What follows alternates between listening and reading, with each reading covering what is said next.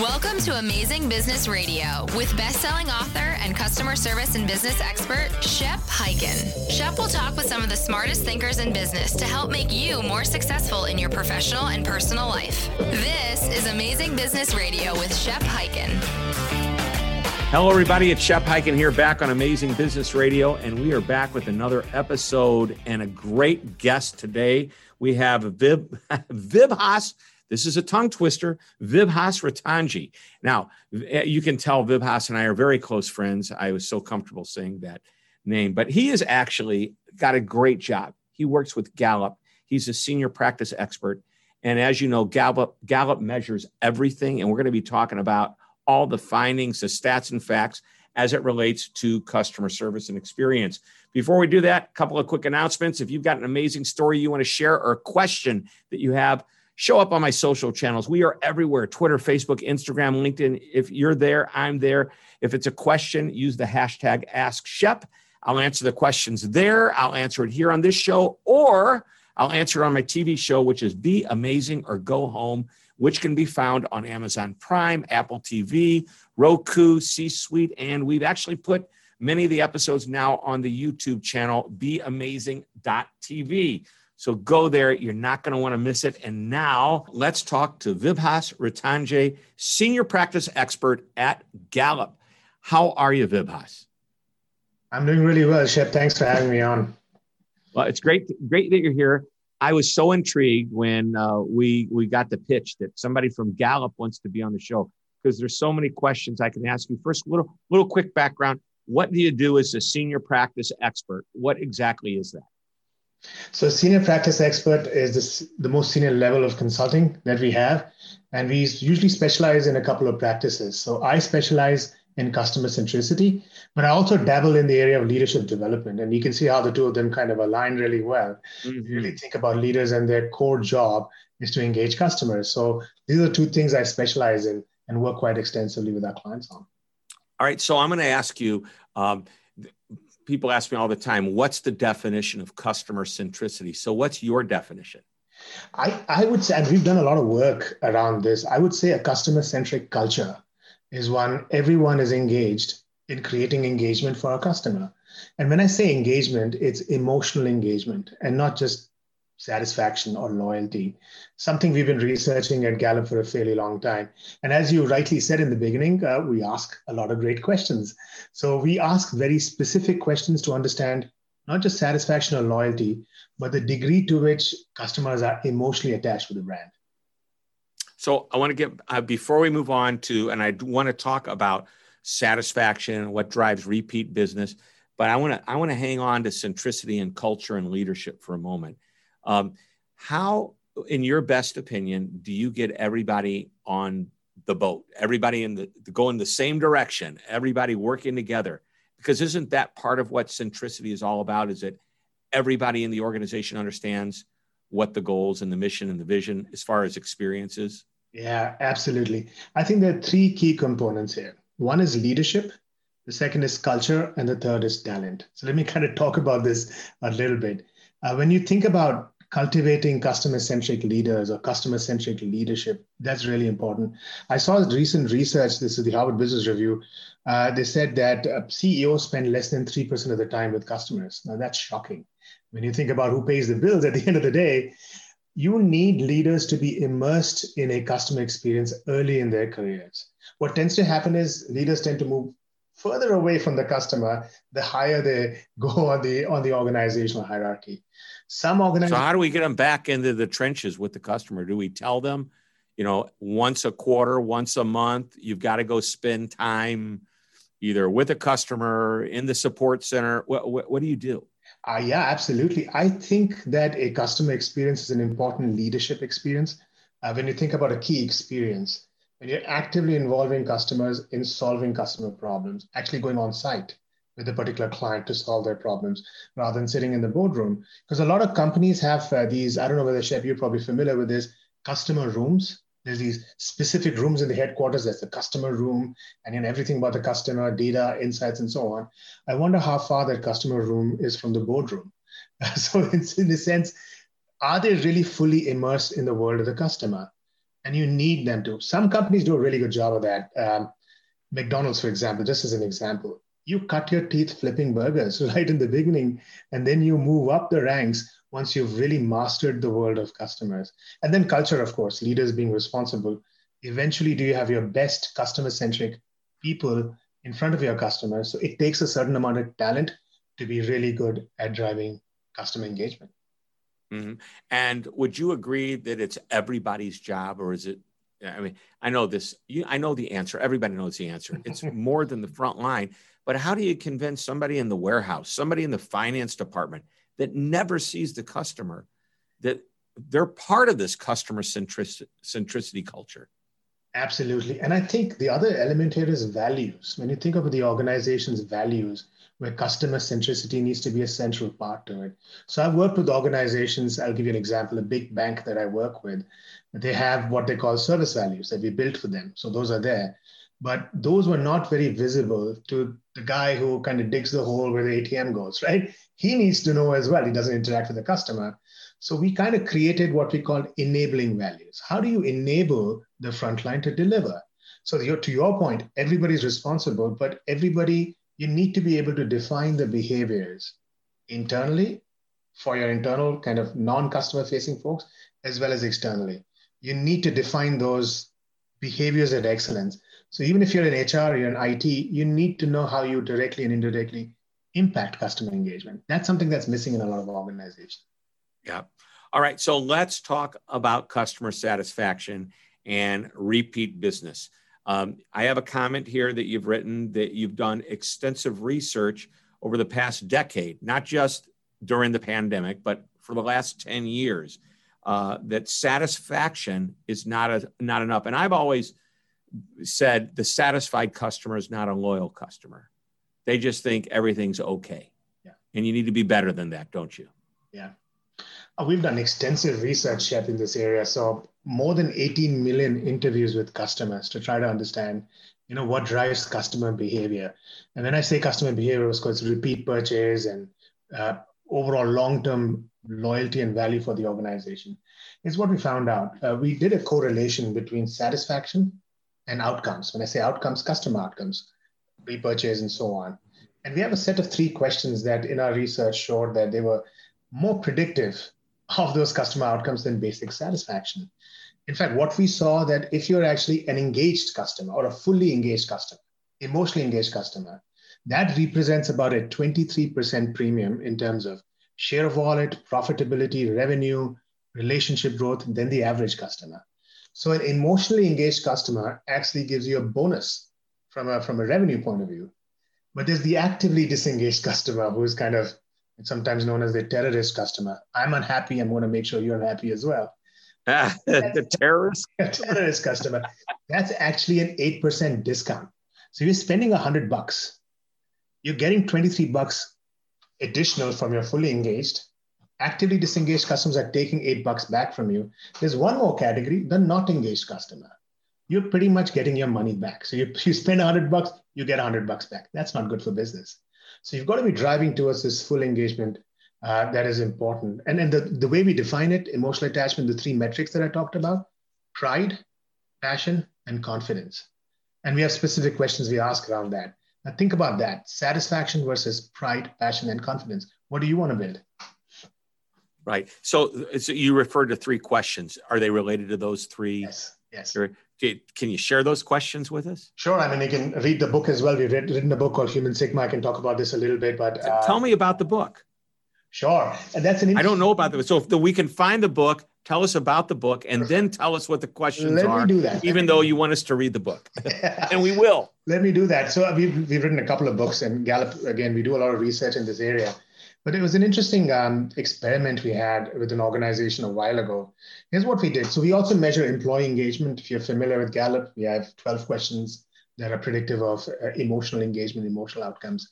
We're working with this company where at the store level, we said, okay, let's look at the top 10 best customer centric branches. And we got a list. Then we said, okay, let's look at the top 10 branches where employees are really engaged. And then we looked at those two lists and said, why don't we put them together? I bet there's a lot of similarity. What's going on? We know there's a correlation. You know, the Sears value profit chain. You know, your satisfied employee, satisfied customer. We were shocked at the level of correlation there was. So If you are lower on employee engagement, you are lower on customer engagement. So we started kind of looking at that and said, so let's just plot it on a map. You know, let's look at those who are doing both employee and customer engagement exceptionally well. We call them optimized. And say, okay, now let's look at the revenue quotient there. Are they really doing good at business? And in many cases, they actually outperformed the non-optimized by about 200% in terms of actual revenues per 100%. Yeah. Wow. That's the that's the key. And we call it human sigma. I mean, you're familiar with Six Sigma, which is really reduction in, uh, in errors. This is reduction in active disengagement of your employees and customer. And we've, we've this is kind of an operating mechanism we put with our, some of our clients. I have one client who moved, they were about a thousand branches, bank branches. Uh, when they started about 400 branches and we kept on measuring this and improving it, they went from about 30% optimized to 90% optimized. Went from number five uh, to number two. So you see, I mean, emotional engagement of employees and customers pays off in terms of tremendous financial value in the long term. All right. So what's the name of the book? It's called Human Sigma. Human Sigma. Yeah. And you can buy this book. I mean, you have me firing on all cylinders right now. I'm not kidding you. We're going to take a break in a moment. And during the break, I'm going to Amazon to buy the book. uh, you mentioned there was a second book as well. Yeah, there's a couple of books we've written. I mean, first, Break All the Rules is a, is a classic. I have Break All the Rules. Yeah, yes. Break All the Rules is about one part of the two elements I talked about, which is employee engagement. Human Sigma brings it together. We wrote a book called Married to the Brand. Because when you think about married to the brand, it's actually that level of engagement we're talking about. Not just dating ship, because you date with a lot of brands, but you're married to only one. So it, that's another book I'd highly recommend. Uh, and it kind of brings all of our science together. Wow. Um, and so just again, uh, Human Sigma, married to the brand. Those are the two most, and of course, I have break all the rules. Mm-hmm. Let's take a short break. While we're on that break, it's not quite long enough for most people to go to Amazon and buy those books, but we're going to come back and continue our conversation with Vibhas Ratanjay, the senior practice expert at Gallup. Lots of amazing information here. Don't go away. We're coming right back. Cult is not a scary word. My book, The Cult of the Customer, proves it. It helps you design a strategy to lead customers and employees through five cultural phases or cults. And good news, I've revised and updated the book. The new edition, The Cult of the Customer, is available for purchase now. It features case studies, tips, and tactics to guide you on the journey from uncertainty to amazement and build a customer focused culture, a cult of the customer. So, what are you waiting for? Go to www.cultofthecustomer.com. Go there today and order. Join the cult that turns satisfied customers into customer evangelists, the cult of the customer. You're listening to Amazing Business Radio with best-selling author and customer service and business expert Shep Hyken. We are back again on Amazing Business Radio, talking with Vibhas Ratanjay. I'm sorry, Vibhas Ratanjay and the books, uh, Human Sigma and Married to the Brand. And of course, if you want to go back to the classic, break all the rules, go ahead and get that as well. And uh, I know I was fascinated by that book, and I'm sure uh, you're you're just just in the short 10, 12 minutes together, you are opening my brain up to an area that I'm not sure I studied deep enough. Uh, but I seem to talk about it a lot. I just want to get an even deeper understanding. And uh, this is so good. This is why I love talking to smart people. All right, so let's talk about service values. And um, let's start with just the concept, the term service value. What does it mean? Yeah, I mean, oh, you're familiar with core values. Every organization has core values, you know, whether it's uh, integrity and honesty and ethics and whatever that is. You know, somewhere you need to translate that to the last mile. And when I say last mile, it's your frontline people and the customer. And mm. typically, what tends to happen is organizations have put in place SOPs or standard operating procedures, right? And those are standards, and there's a difference between those standards because sometimes those standards don't necessarily excite and inspire you. I'll give you an example. I was working with a hotel company and reviewing their front office lobby guidelines. and I literally saw a conformance standard, an SOP on how to smile. the only thing they didn't do was measure the smile, you know, how many centimeters. So in the world of service, we've got so used to measuring and benchmarking and putting standards on something. You're stifling employee initiative. So the whole idea of service values is to provide guide rails, provide aspiration, and then really rely on the talent of the individual to drive a customer outcome. So one of the clients we worked with uh, for, for quite a few years is the Ritz-Carlton hotels. And if you look at those 12 service values and the credo card around that, that's what we're talking about. These are inspirational values and they're very specific to how you can deliver delight. That's the thing. You're not just measuring average and conformance to a standard. How can you delight a customer? Right. So give me an example of some service values. Let me give you one uh, as an organization I worked with. Um, uh, this is an automotive company. Uh, worked with them a really long time, and they were measuring customer satisfaction. You know, you, you, measure customer satisfaction, and you measure these attributes like how good is the service, uh, how good is the interaction. So one of the the things we were measuring was uh, the first impression, the meeting and greeting, right? And the score was very low. So they were like, "What do we do with this? Let's, let's should we put a standard operating procedure? Everybody walks into the door, greet them a certain way." We say, no, no, that's not the way to do it. Let's actually make it a little bit more inspirational. Let's make it a little bit more fun. So instead of communicating to the dealerships, like, here you go, meeting and greeting, we say, no, no, we're going to call it the world's warmest welcome. That's a service value. Uh, the triple W. Triple W. We're going to give our employees the world's warmest welcome. Now that excites you. An average box top percent five or a mean score doesn't excite people in the front lines this inspires you. And then it was amazing because people started embracing that. People started driving it. People started videoing themselves, giving the world's warmest welcome and sharing examples of what a world's warmest welcome looks like. These are service values more than just standards and SOPs. So I love that. And and when you create, I still think you need the standards and the SOPs as a baseline to get things started. But when you can inspire behind that, beyond that, so the Ritz Carlton, by the way, their whole concept of delight isn't totally over the top, blow me away.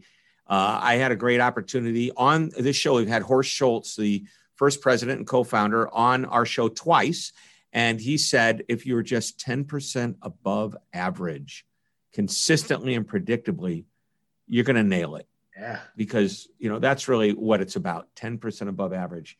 And uh, so he, he, talked about 24 gold standards. Is that's different than the service values? Yeah, the service values are about 12 service values, I, I think I believe now. Mm-hmm. Right. What they did was this Credo card uh, that they wrote them down. And if you ask anybody from Ritz Carlton, they'll take that Credo card out and say, well, this is what service is all about.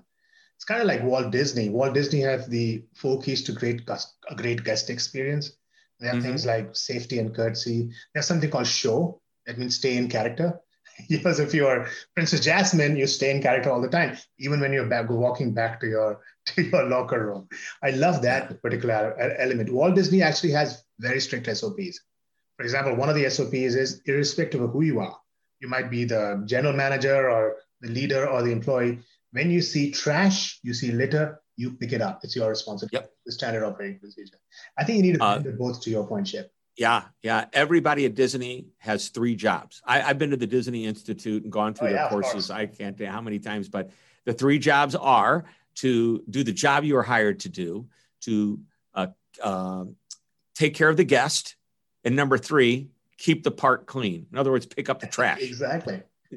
Yeah, and, and it is not beneath anybody. Walt Disney would walk into the park when he was alive, and he would stoop down, pick up the trash. I believe if it wasn't him, it was Michael Eisner that referred to that as stooping to excellence. Oh, wow. Um, that. Yeah. And uh, that if you're willing to stoop down to pick up the trash and throw it away, you're setting a, an example for everyone else. Hence, leadership, role model. We talked about that earlier.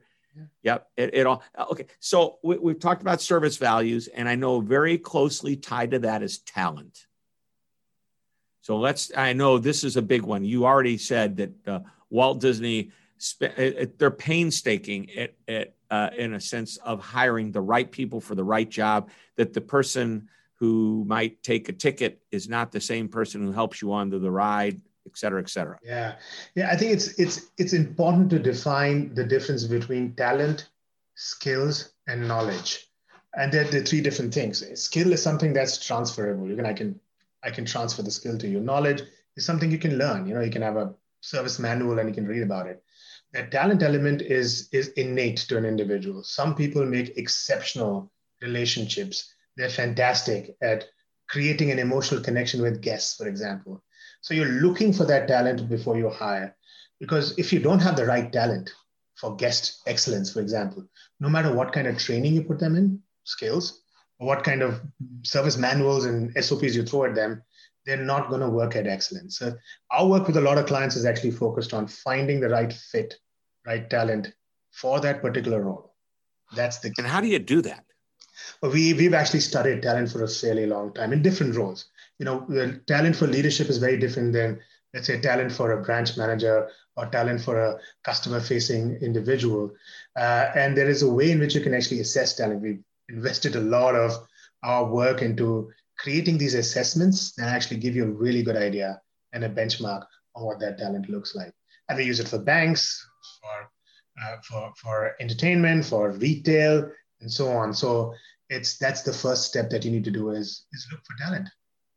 Yeah, I believe. Uh, so I mean, which comes first, the chicken or the egg? I mean, I think we've got to uh, set and we've got to create these service values. Uh, we've got to then make sure that the people we hire and I know we already have people. So uh, here, I'll throw a zinger at you. Uh, I think it's easy once we've established the values to go out and find people that will meet the values and the talent. But what about the people we already have? Yeah. Any yeah. suggestions for those that aren't quite ready to get on the bus? Right. Yeah, I mean, that's a really important one. But I'll add one more um, extremely important factor to this mix here, which is the manager. Uh, and that's critical. So we know from our research that 70% of the variance in employee engagement is the manager. So the manager can create a fantastic role, huge role. So if you're driving as a manager employee engagement, you're also driving customer engagement because we know that they're highly correlated. Getting the manager right, getting that talent right is, is critical. And that's where sometimes the challenge is because real talent for managing, that raw talent, that's rare that not everybody can be a great manager. So you start. And there's a difference between a manager and a leader. Absolutely. I mean, there's a lot of debate about what it is and what the differences are. I'm of the view, by the way, that at some level you need to democratize leadership development because managers also need leadership capabilities today, especially in this completely uh, unpredictable environment. You know, you want your managers to lead as well. Leaders have very different responsibilities and demands that are placed on them. But the key point is that getting the manager right, that's the key.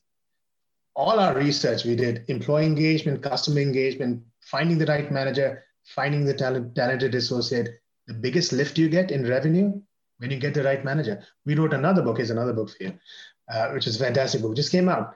It's called It's the Manager. As simple as that, it's the manager. That is it. What we're saying, get the choice of the manager right. not saying everything else will take care of it, but you've actually gone halfway to success when you got your managers yeah. right.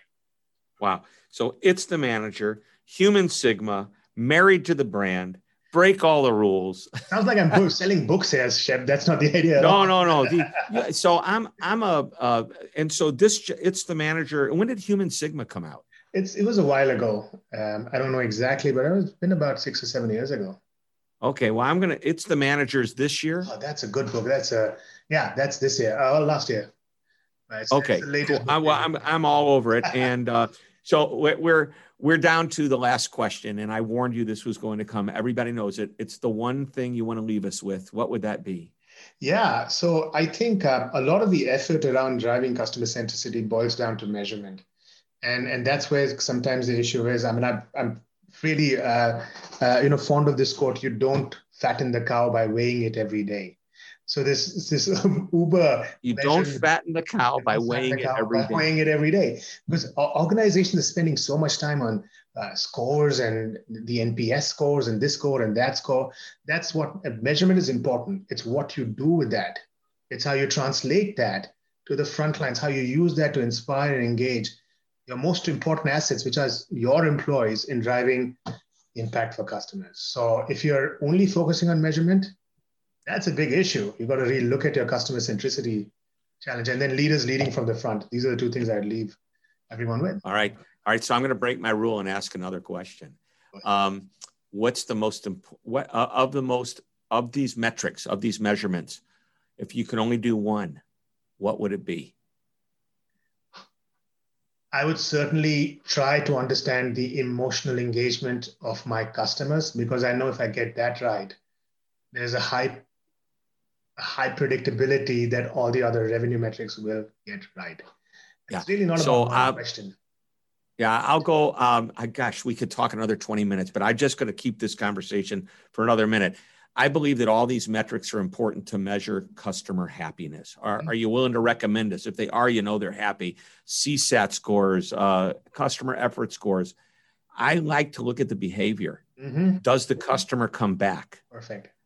Uh, I think that's a real important measurement. Uh, I don't know if you feel the same way or not. And, but even if they do come back, I want to find out why they're coming back. Right. Because coming back could be it's more convenient because you're, the other place is too far away but irritate me enough. I'm going to go there anyway, you know? So agreed. Uh, I, I couldn't agree more, Shep.